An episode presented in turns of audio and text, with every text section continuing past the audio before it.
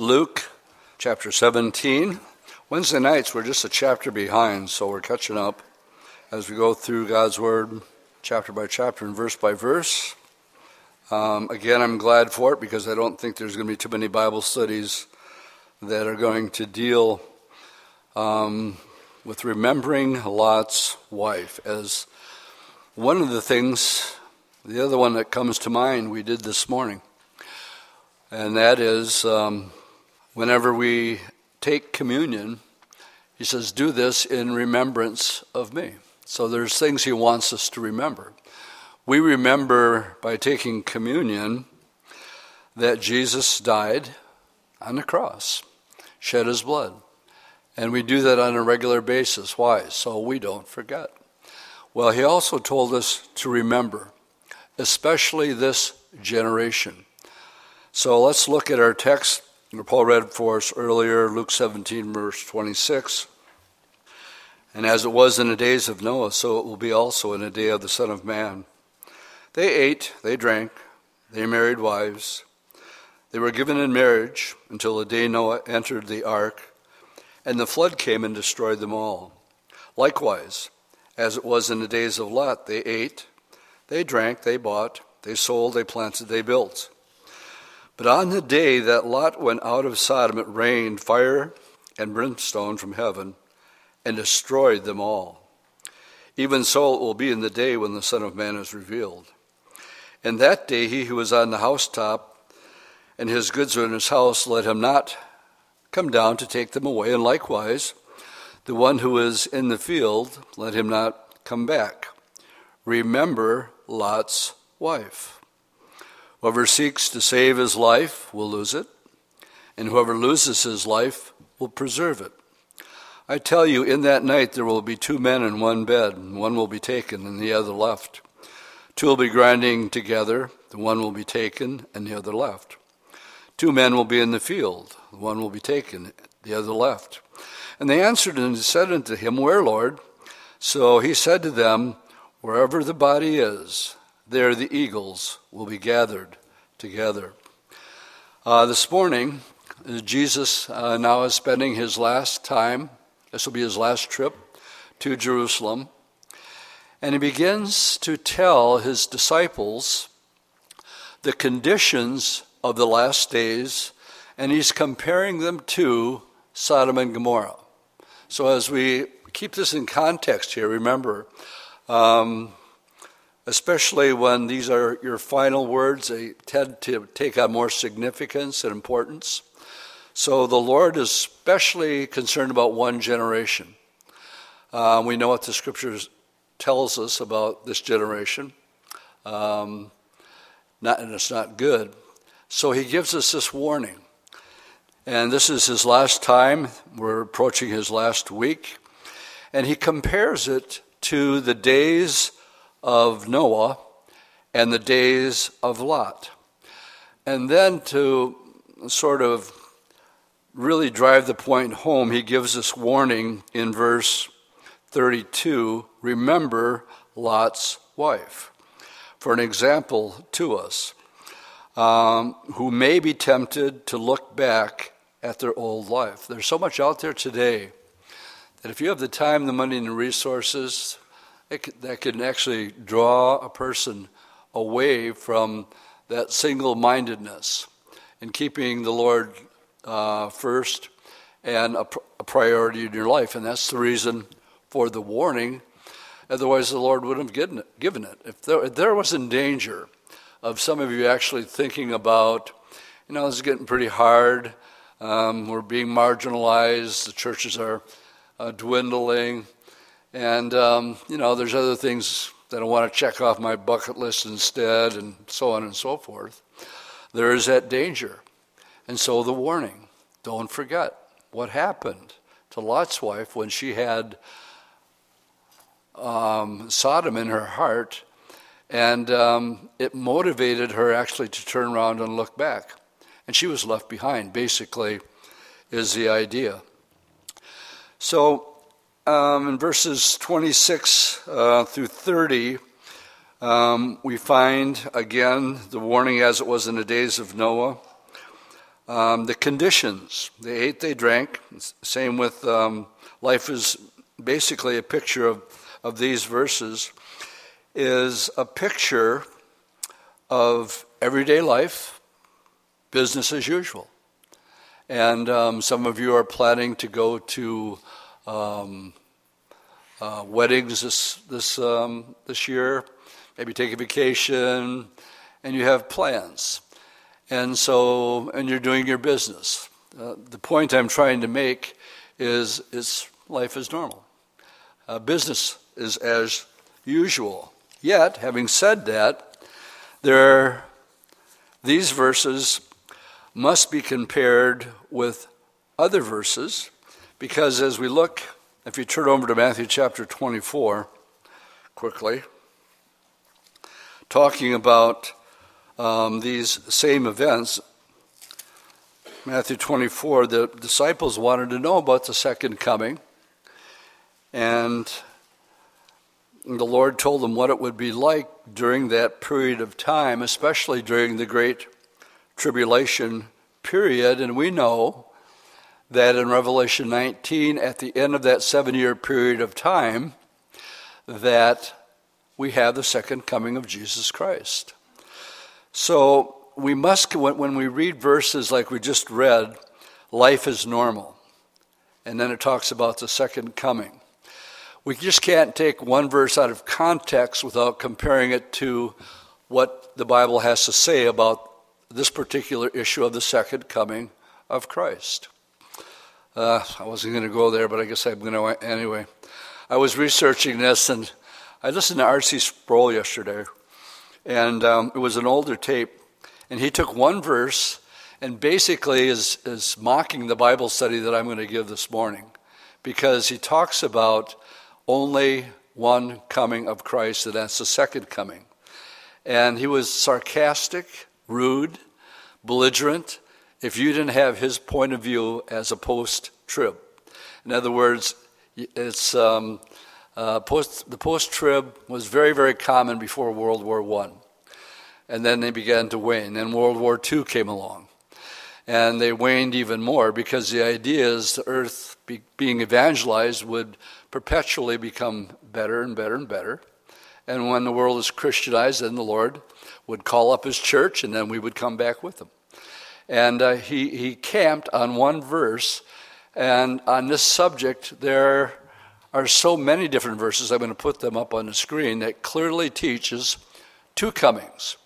Just as Israel did not understand that the Messiah would come twice. When he came the first time, they missed it. They were expecting him to come to set up the kingdom. He didn't, but he's going to. He's going to go do that after the 7-year tribulation.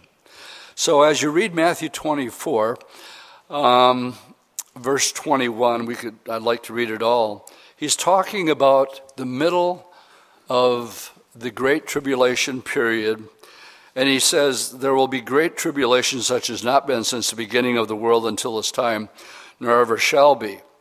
Matter of fact, unless those days would be shortened, no flesh would be saved, but for the elect's sake, they will be shortened. And then it goes on in verse 27, talking about 29, immediately after the tribulation of those days, we have the second coming. So we have clearly here what the scripture is telling us. There's coming a time that the world has never seen before. This verse tells me life is anything but normal when Jesus comes at the second coming. And that was R.C. Sproul's argument. And nothing could be farther from the truth. Matter of fact, it goes on to say, unless those days are shortened, no flesh would be saved. That's not everyday life. That's not people planning vacation. They're hanging on for survival. Revelation 6, verse 15 and 16, I'll just read it. And the kings of the earth, and the great men, the rich men, the commanders, the mighty men, every slave, every free man, hid themselves in the caves and the rocks of the mountains, and said to the mountains and rocks, fall on us, and hide us from the face of him who sits on the throne, from the wrath of the Lamb. No, They're not going to work. They're not on Wall Street that day. They're hiding in caves. So the point I'm making is, so which is it? Which is it? Is it average, everyday living and business as usual? Or, as it says in Matthew 24, then there will be great tribulation such as never been in the world until this time nor ever will be. You can't have it both ways. And you can't take one verse out of context and build your doctrine upon it. But you got to look on this issue in the second coming and the rapture, you got to look at the whole view on what the scriptures teach. So, well, the only explanation that we can give to rationalize these events, and I'm going to have them put it up on a board right now, which I put up before, the two comings of Jesus. There has to be two comings. If these things are both true, if life is normal, then we're talking about a time when the Lord is going to come when everything's fine and is going to catch us unaware. No man knows the day or the hour. And so the only thing that makes sense is the Bible teaches the two comings of Jesus separated by at least a 7-year period of time, which is what we call the tribulation period. The verses that I quoted out of Matthew 24, dealing especially with the second half after the abomination of desolation. It gets progressively worse, worse, and worse. And then in chapter 19, the Lord does return. So what we have here, I'm just going to read them quickly. The rapture and the second coming, two distinct events, which R.C. Sproul clearly did a very poor job, and I just thought, as well known as he is, he's not a very good Bible expositor, and I think as we get closer to the end, as we're going to read in Daniel, there's a scripture that talks about Daniel wanting to know about these things. And he says, none of the wise, these things are shut up and sealed, Daniel, until the time of the end. Many will travel to and fro. None of the wicked will understand it, but those who are wise, they'll understand it, because we'll see certain events coming together. And so here, the difference between the two, let's go with the first one, the translation of all believers, John 14, 1 Thessalonians 4, the second coming, there's no translation. Gives the verses. The rapture, the next one down, translated to heaven. The second coming, the translated saints return to the earth.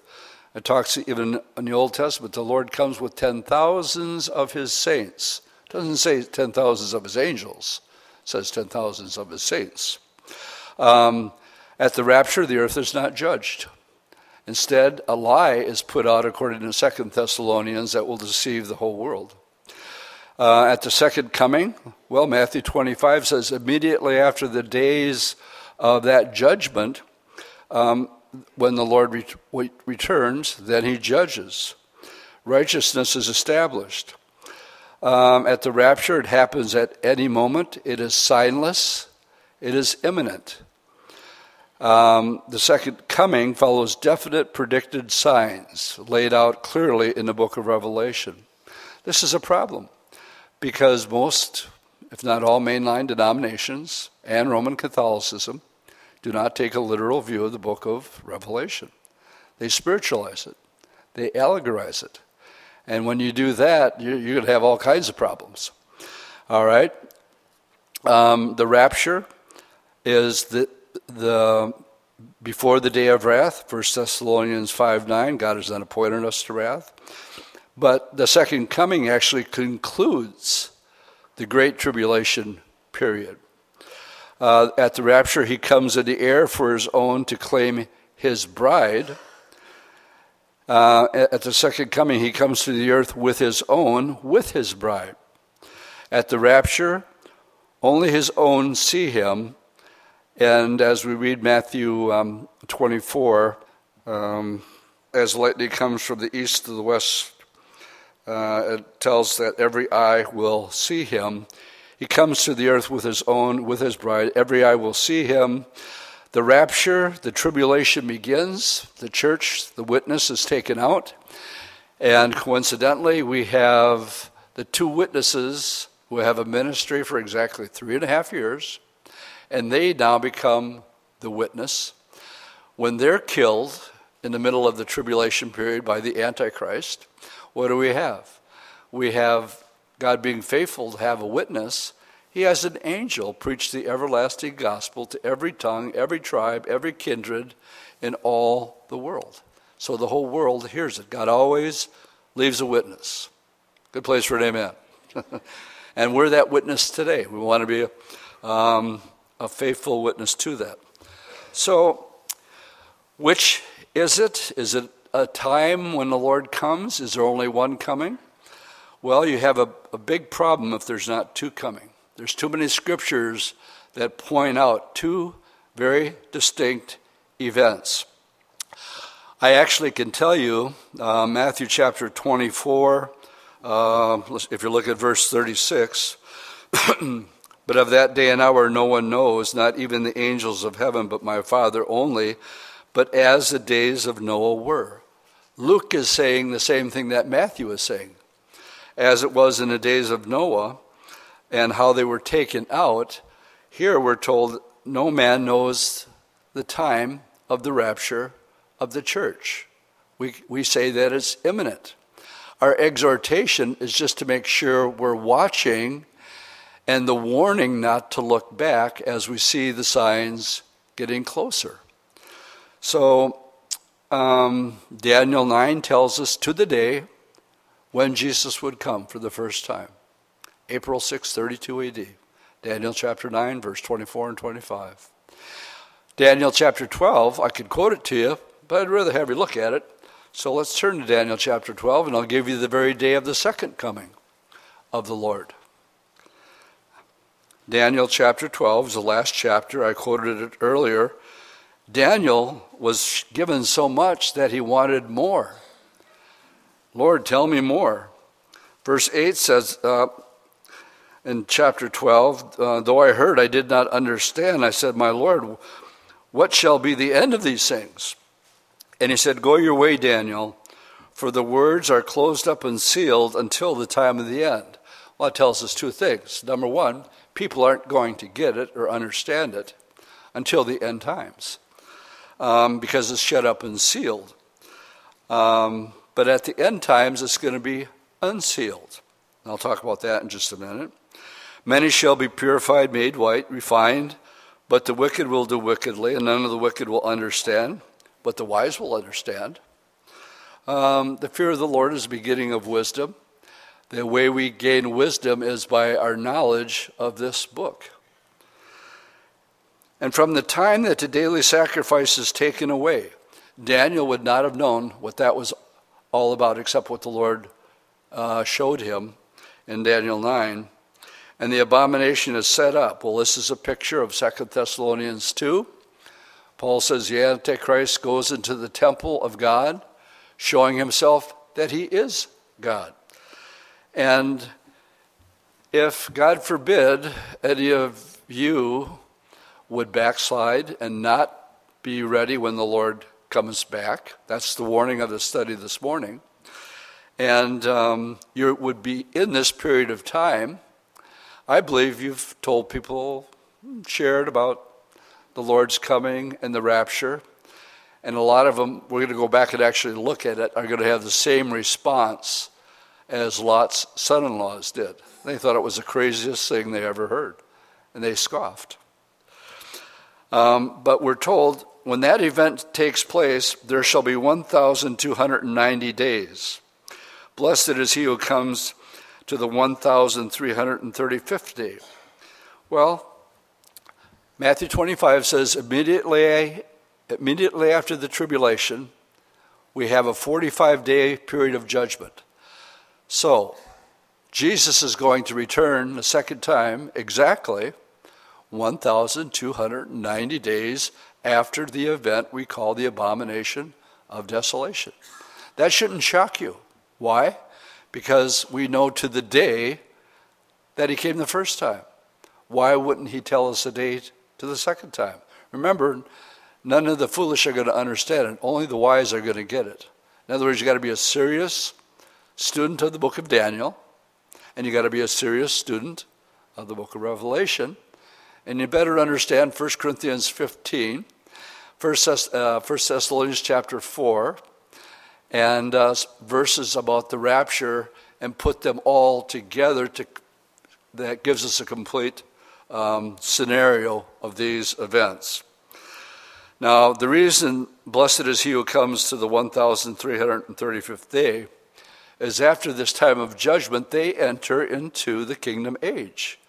But the ones who took the mark of the beast, Matthew 25 says, these were cast in to everlasting fire.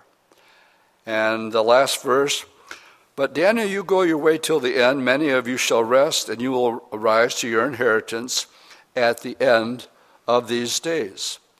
Now, this tells us the day of the second coming and the end of the 7-year tribulation. The Lord uses the examples of this Bible study by using Noah and Lot as an Old Testament picture of this New Testament teaching in both Matthew and in Mark. Now, in both Noah and Lot's case, he takes them out before the judgment comes. Let's go back to Luke chapter 17. Luke chapter 17, verse 31 and 32 says, in that day he who was on the housetop and his goods are in his house, let him not come down to take them away. And likewise, the one who is in the field, let him not turn back. Remember Lot's wife. So don't look back. Don't let your hearts get attached to these things. That will mean nothing when the Lord comes for the church at the rapture, and be left behind like Lot's wife in this case here. Going back to that, I'd like actually to go back and look at as it was in the days of Noah and in the days of Lot. So let's go all the way back to Genesis chapter 6. We won't read much, but just what the world had come to.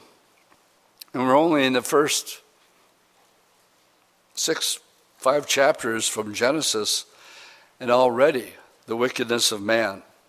Let's pick it up in verse 1 of chapter 6. Came to pass when men began to multiply in the face of the earth, daughters were born to them, that the sons of God saw the daughters of men, they were beautiful, and they took them for wives of all whom they chose. And the Lord said, my spirit will not always strive with men forever. There's a lot of theology in this one verse.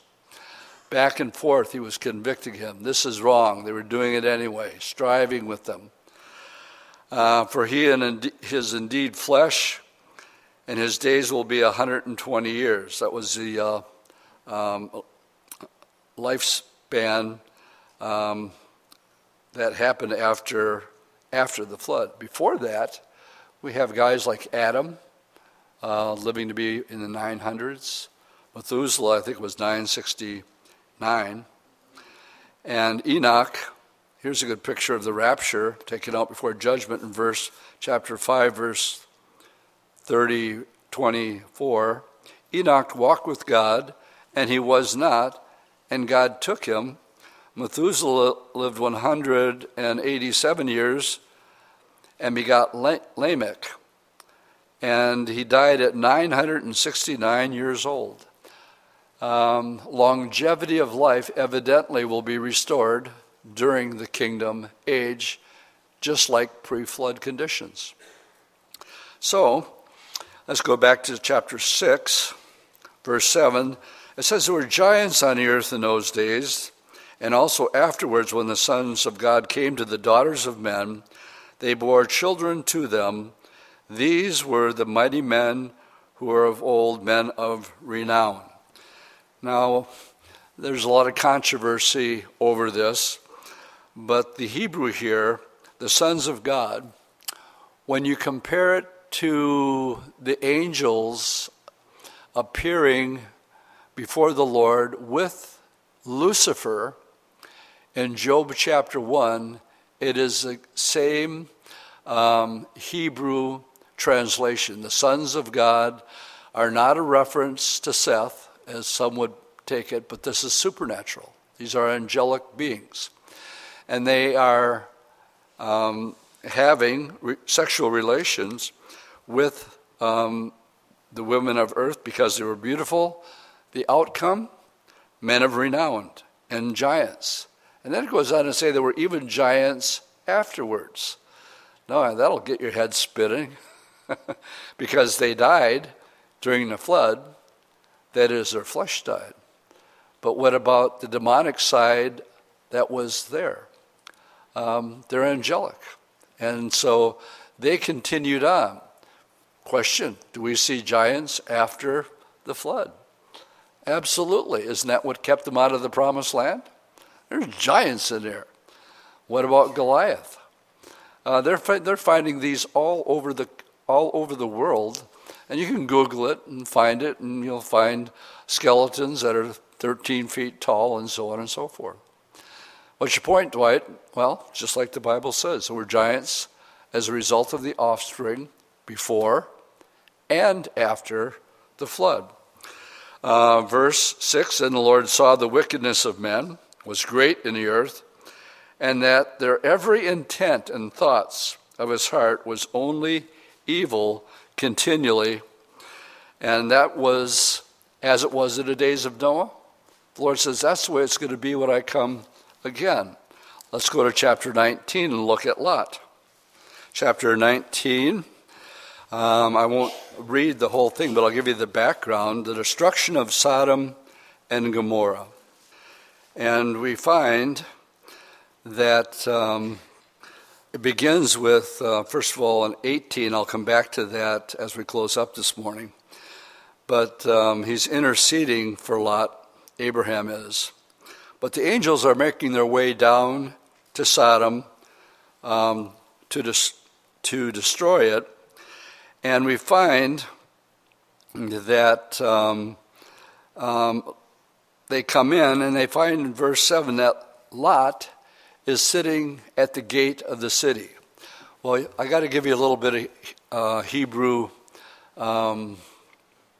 judicial system, okay? When we go to the nature reserve up in Dan, it's a beautiful hike, but they actually have the ancient entrance, and it's the gates of the city. And usually what our guide will do is there used to be a chair there that one of the Calvary Chapel pastors broke when he sat on it. And basically, judicial matters were taken care of at the gates of the city. Where's Lot? He's sitting at the gates of the city. And they're going to say later, who made you a judge over us? So there's a progression. When they separate, Abraham and Lot separate, Abraham then said, go, where do you want to go? You choose first. And he looked, and he says, boy, that's beautiful. All that land, it was outside of Sodom.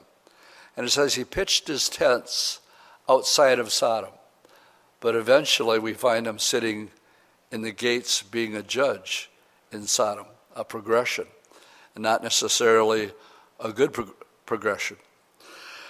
So the angels come, and verse 5, they called to Lot and said to him, what are the men who came into you tonight? Lot knew what was going to happen. He said, I got to get these two angels off the street because I know this city and I know what they're going to want to do with them.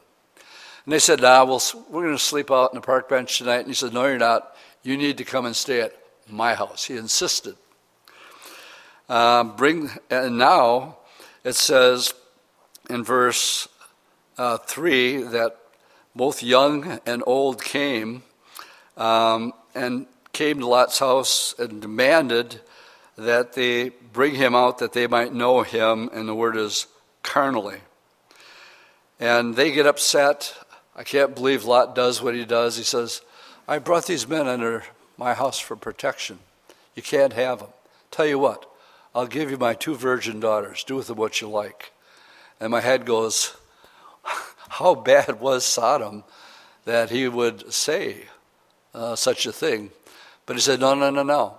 We want those men. Evidently, the angels, probably in human form, probably were still very beautiful. And we find that the people say in verse 9, you came here among us, stand back. You keep acting as a judge, he was, in Sodom. And now we're going to deal worse with you. So they pressed hard against the man Lot and came to break the door. The angels blind them. And here the depravity had sunk into such a low degree. You would think after you completely are blind, all right, it's time to go home. No, their lust was so intense that they groped for the door, still trying to get in, young and old.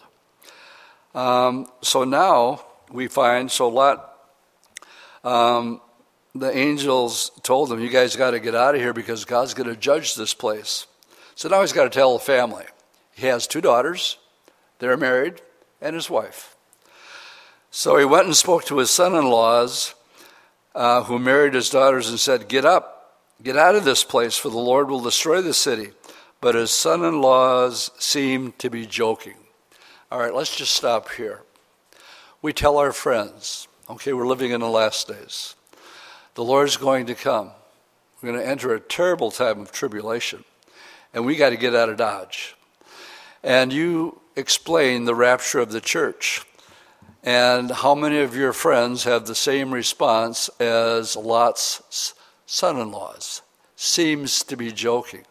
Are you kidding me? Come on, get real. You're just going to disappear and you're gone? Well, when all is said and done, there's only 4 people that leave. But even with that, the angels have to take Lot by his hand. Let's read it. He's mocked by his son-in-laws, so he grabs his 2 daughters, and he lingered. The man took hold of his hand. This whole idea of, okay, this is going to be, I mean, everything I worked for up to this point. I think a lot of things are going through his head, and now it's all going to be destroyed. And he's lingering. And his wife, we know later, doesn't want to go anyway. So it came to pass, the took him by the hand. He actually had to take Lot and his wife and yank him out and said, get out of here, escape for your life. Do not look behind you. Is that clear enough? Why? Why not look behind? Because in looking behind, your heart is being manifested where your heart is really at. And he says, don't you dare look back at that wickedness, that evil place that God is going to judge. Don't think twice about it. Because of just the wickedness, just escape to the mountains. And Lot didn't want to go to the mountains. He says, can I go to this little city over here? It's just a little one. Can you imagine yourself bargaining with angels? He was. And verse 22 is important. He says, hurry, escape there, for I cannot do anything until you arrive there. Therefore, the name of the city was called Zorah. What is he saying? We can't bring judgment until the righteous have been removed. Abraham is going to come up with the same logic. That's why we're such strong believers that before the tribulation can begin, that 7-year period of time, the church must be taken out. We quoted it right here, before the day of God's wrath, 1 Thessalonians 5:9. And we have a picture of it. There's a consistency, not only with Noah, which the Lord chose to use an example of his coming in the second rapture. What example does he use? Noah and Lot. What were the conditions of judgment? you got to get out first. And unless you're out, we can't bring the judgment.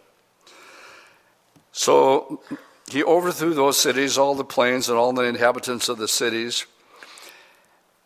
And now verse 26.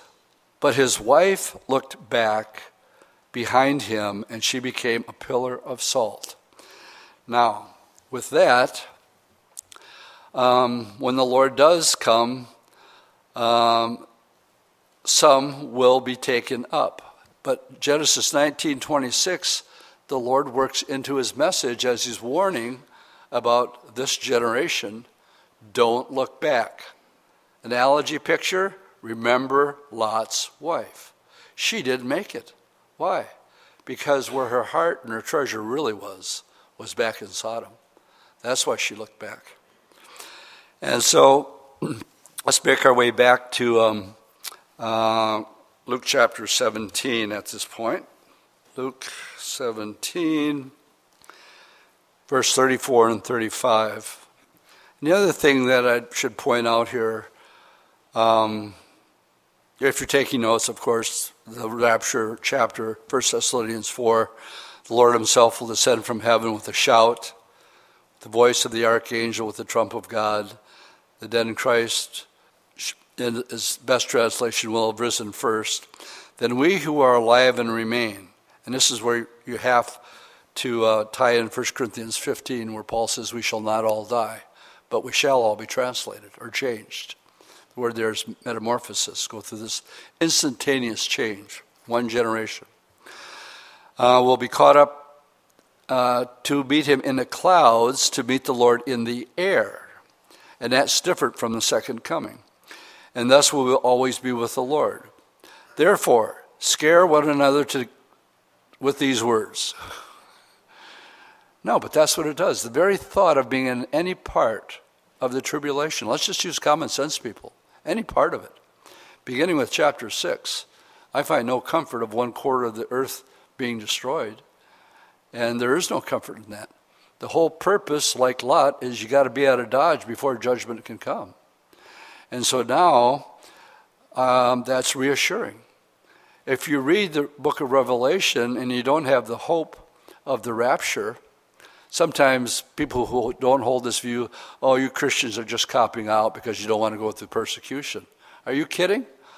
All those who live godly in Christ Jesus will suffer persecution. That's happening now. Good place for an amen.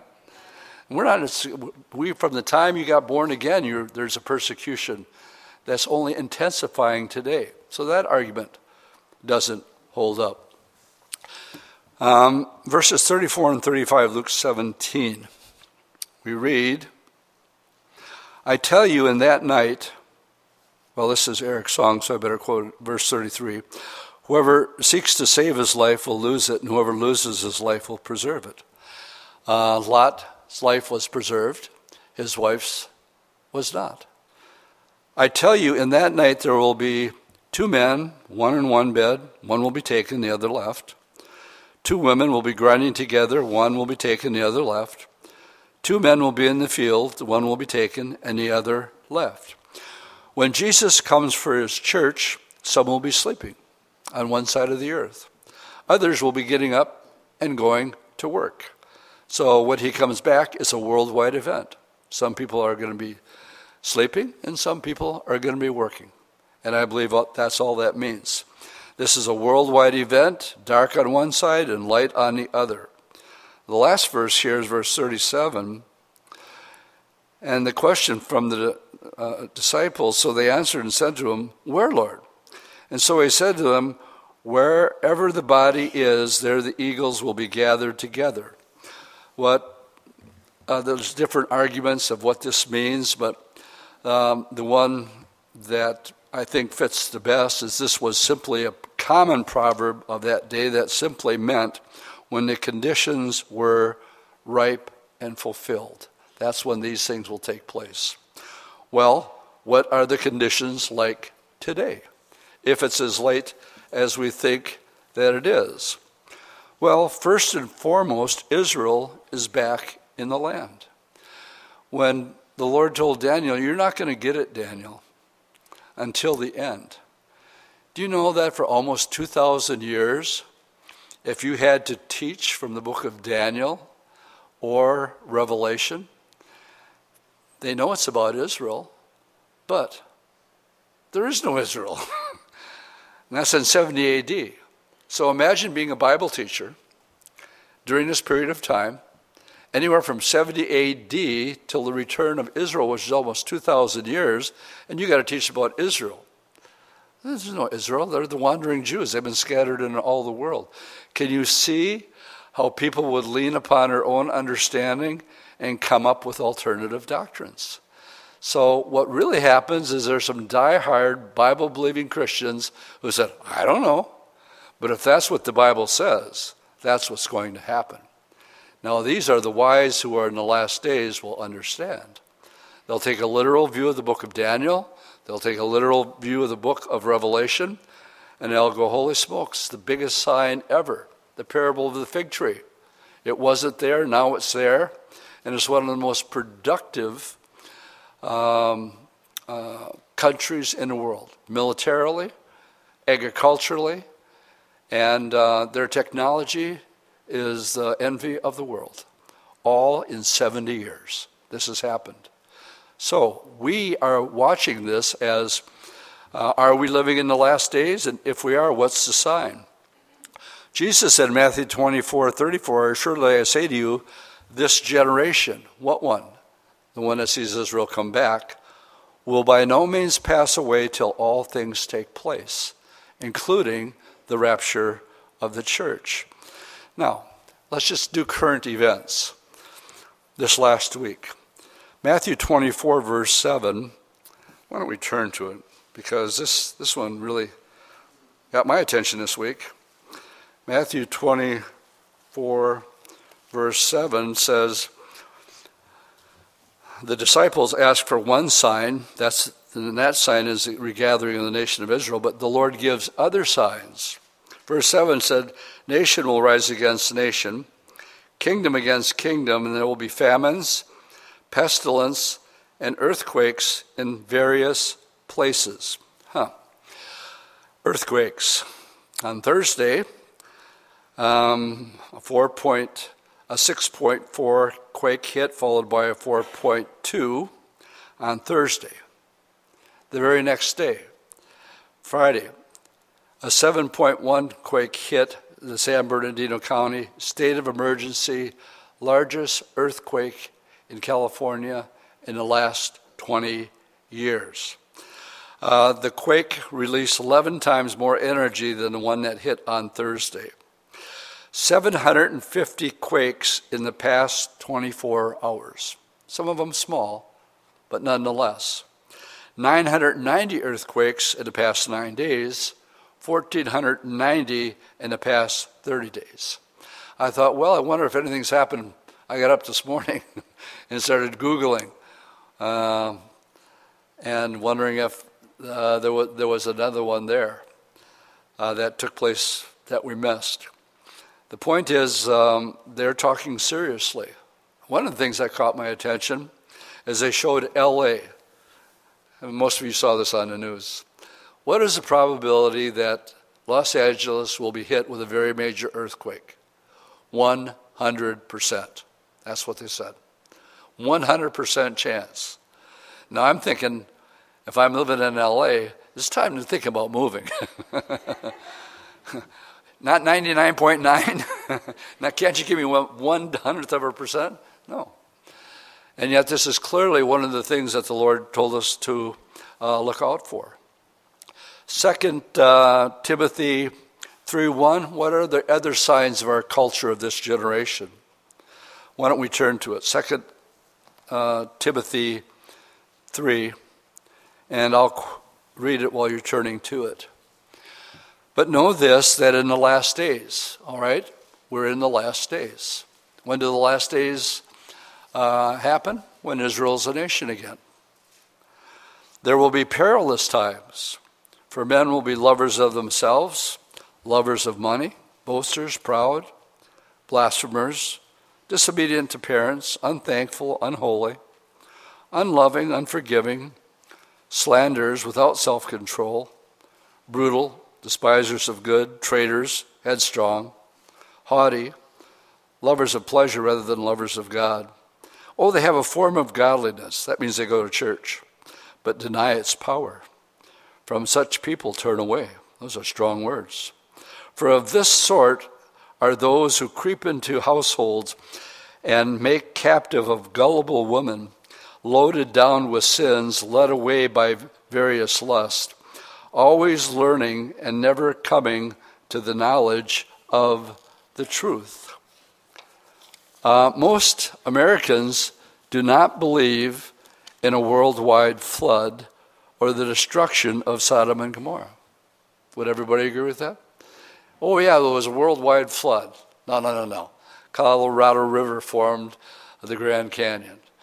And if that logic was true, then the Fox River should be, the landscape around here should be a whole lot different than what it is, if you hold to that sort of thinking. But it's foolishness to the world. Yeah, there was a worldwide flood that created all this. And the destruction of Sodom and Gomorrah, come on. God is going to throw fire and brimstone from heaven and destroy a city because of its wickedness? Who would believe such a thing? You're insulting my intelligence, is their attitude. Well, science, let's use science. Science is proving otherwise. Do you know that science has proved that we found Sodom and Gomorrah? And I'm going to show 2 minutes and 45 seconds of a video clip. I usually don't like interrupting a study because it upsets the flow of things a little bit. But I want to give you the scientific data that proves that Sodom and Gomorrah were destroyed. So let's run that. The fire was so intense as the idea is that it melted it to the state of pure sulfur to the point you can actually take the stone and actually set it on fire and actually burn it. The video clip goes on. This is something you can easily Google, and there's quite a bit laid out on the scientific evidence of the destruction of Sodom and Gomorrah. Now, if God judged Sodom, are we any different? Jesus said, what's it going to be like? Well, it's going to be like the days of Noah and the days of Lot when he brought judgment. Just within the last week and a half, California passes law forcing churches to embrace LGBT. Times they are changing. This is an article by David Rogers. America, the most Christian of nations, is in a deathslide of sorts when it comes to its Christian legacy, as the California State Assembly has just passed a resolution that requires pastors and their churches to affirm homosexuality. No longer can a pastor and his or her church decide what is right according to the Bible for them under the new law. The assembly concurrent, it's called Resolution 99 law, was passed this week, that was a bit last week, and ironically signed by a number of prominent Christian leaders. The proposed resolution also condemns attempts to change unwanted same-sex attraction or gender confusion as unethical, harmful, and leading to high rates of suicide. They say there is a stigma associated with being LGBT that is often created by groups in society, including therapists and religious groups, that would be us. And that stigma has caused disproportionately high rates of suicide, attempted suicide, and depression. Dr. David said on the Todd Starr radio show, what they're asking the churches and religious groups change how they address this lifestyle. Gibbs, president and founder of the Christian Law Association, said, churches are trying to help LGBT people. We want to reach people, but we believe that the scriptures absolutely take a stand on this issue, and we cannot change the stand that the Bible takes, he continues. They're trying to make it where Absolutely, the churches and religious groups are being held up as the problem why these LGBT community people feel like they do. Nothing could be further from the truth. Now, here's what's interesting to me. This was passed last week, okay? So last week they passed this legislation. I just think it's interesting timing that the earthquakes, the strongest in 20 years, just happens to be a week later. I know what Bill Cody would be thinking right now, because what he does is he charts these things. Whenever our country takes a stand against Israel, we seem to get a hurricane somewhere or devastating quakes, and he'll be talking about that. Is there a connection? I'll let you make up your own mind. At the very least, it sure is an interesting coincidence. One week they pass a law that says that the Bible study we're giving right now, I can't do anymore. And it's passed. Resolution 99 passed this week. So, what does God's word say about the reality of Sodom and Gomorrah? Let's turn to 2 Peter chapter 2, verses 4 through 9. 2 Peter 2, picking up in verse 4, for if God did not spare the angels who sinned, but cast them down to hell, and delivered them into chains of darkness to be reserved for judgment. Let's just flash back to last Sunday. The main part of the study was those who deny there is a hell. The Brian McLarens, the Rob Bells, those who hold to annihilationism or universalism, the author of The Shack. That's what's prominent today. But the Bible's clear about it here. Verse 5, and did not spare the ancient people, but saved Noah, one of 8 people, a preacher of righteousness, bringing in the flood and the world of the ungodly, and turning the cities of Sodom and Gomorrah into ashes, condemned them to destruction, making them an example to those who afterwards would live godly. And he delivered righteous Lot, who was oppressed with the filthy conduct of the wicked. And that's the way we feel today. It's grievous when we hear reports like this. It's grievous when we see just how quickly our society is changing. For the righteous man dwelling among them, it tormented his righteous soul from day to day by seeing and hearing these lawless deeds. Then the Lord knows how to deliver the godly out of temptation. Well, he knew how to deliver Noah. He knew how to deliver Lot. And he knows how to deliver you and I. To reserve the unjust under punishment of the day of judgment. Turn with me to the book of Jude, right before the book of Revelation. Does the Bible say anything else about Sodom and Gomorrah? Jude, let's pick it up in verse 5. It's only one chapter long. I want to remind you, though you once knew this, that the Lord, having saved the people out of the land of Egypt, afterwards destroyed those who did not believe. Then the angels who did not keep their proper domain but left their own habitation, he has reserved in everlasting chains under darkness for the judgment of that great day. As Sodom and Gomorrah and the cities around them in similar manner to these, having given themselves over to sexual immorality and gone after strange flesh and set forth, and again, as an example, I want to emphasize that, suffering the vengeance of eternal fire. So the reason that the Lord says, remember Lot's wife. If you're taking notes, jot down 1 Corinthians 10, verse 6. It tells us, now these things became our examples. Remembering Lot's wife is meant to be an example for those of us living in the last days, to the intent that we should not lust after evil things as they lusted. So what can we do in the light of all this except be grieved in our spirit like Lot? Well, there's a lot, and that's a pun, isn't it? There's a lot you can do. Let's turn to... Well, as long as we're close to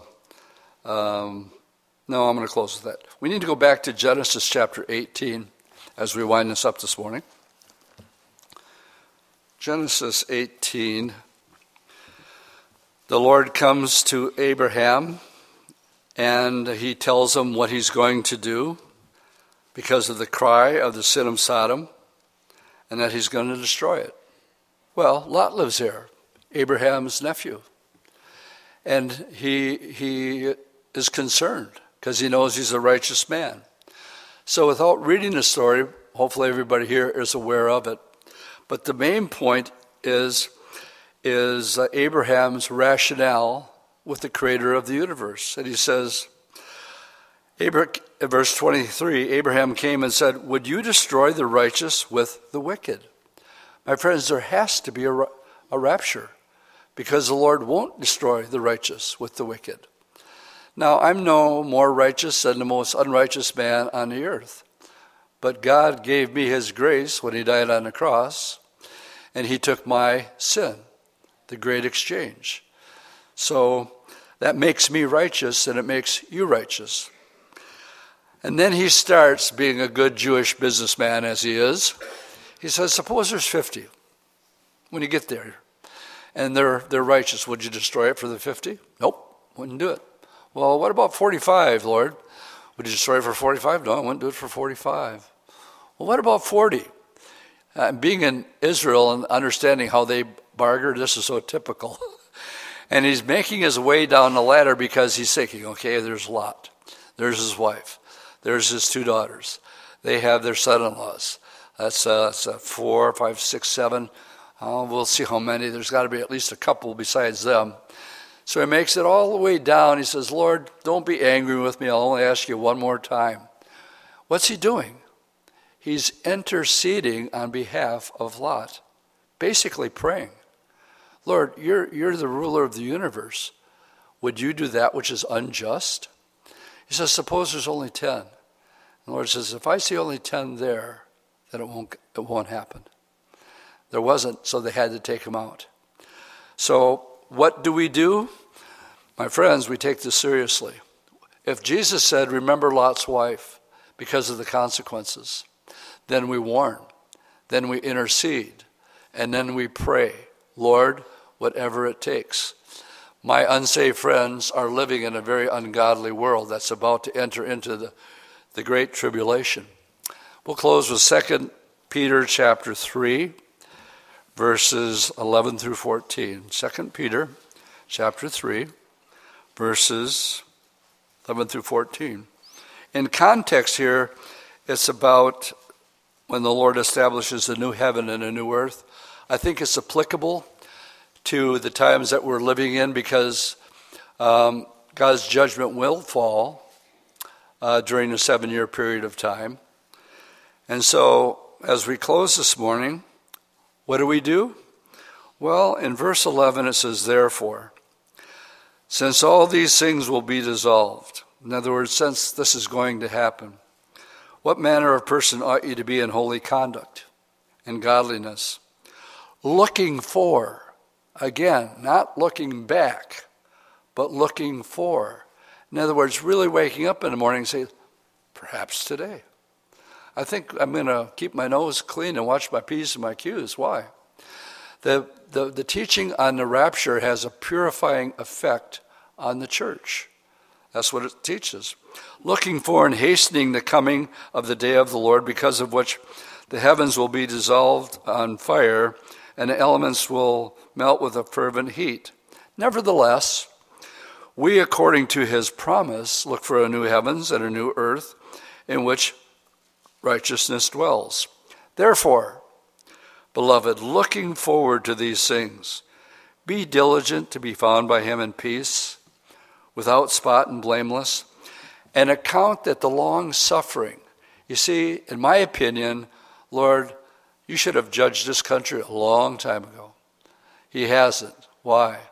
Because he's long suffering, not willing that any should perish. What if the Lord came 3 years ago? And how many of you have gotten saved within the last 3 years? That means because he was long suffering, we didn't enter into that period of time. You could have. So he's long-suffering of our Lord and salvation, as also our beloved Paul, according to the wisdom given to him, has written to you. So live in peace without spot. In the meantime, we do what we can, and we intercede. We remember Lot's wife, and you don't want that to happen to any one of your loved ones. So what do we do then? We warn them. Will they listen? Some will, and some are going to be just like Lot's daughters' husbands. They'll think you're the craziest person on the planet. Forget about what people think about you. Can you get past that? When Eric sang the song, you got to lose your life. If you're worried about what people are going to think about you, you're not going to be telling them about our Bible study this morning. But if you could care less what people think about you and more about them, then you're going to be warning them and telling them.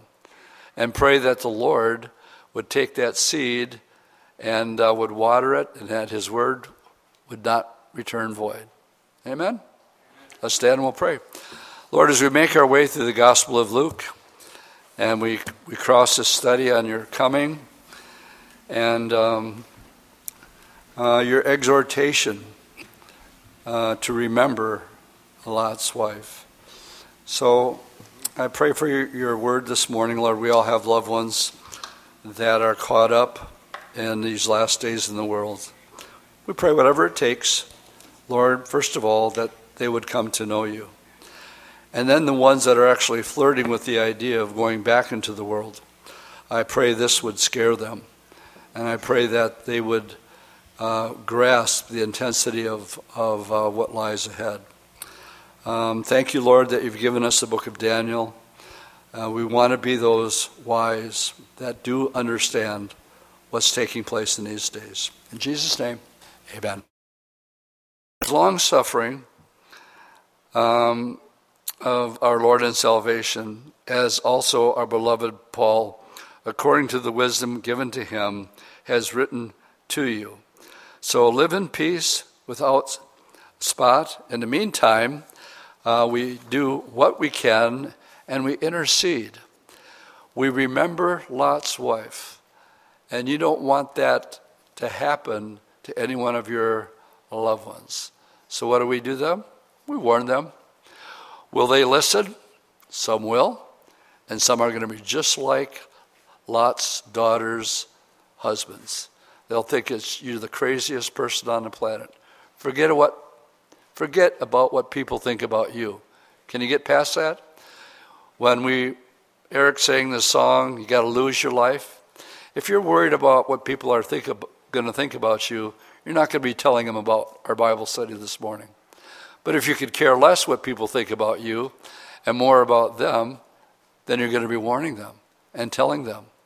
And pray that the Lord would take that seed and would water it, and that his word would not return void. Amen? Let's stand and we'll pray.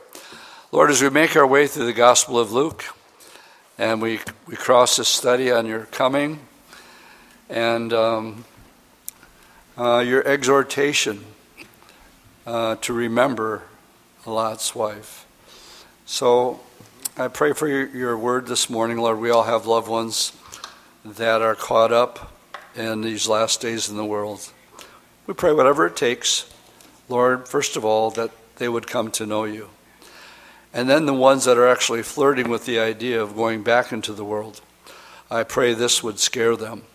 And I pray that they would grasp the intensity of what lies ahead. Thank you, Lord, that you've given us the book of Daniel. We want to be those wise that do understand what's taking place in these days. In Jesus' name, amen.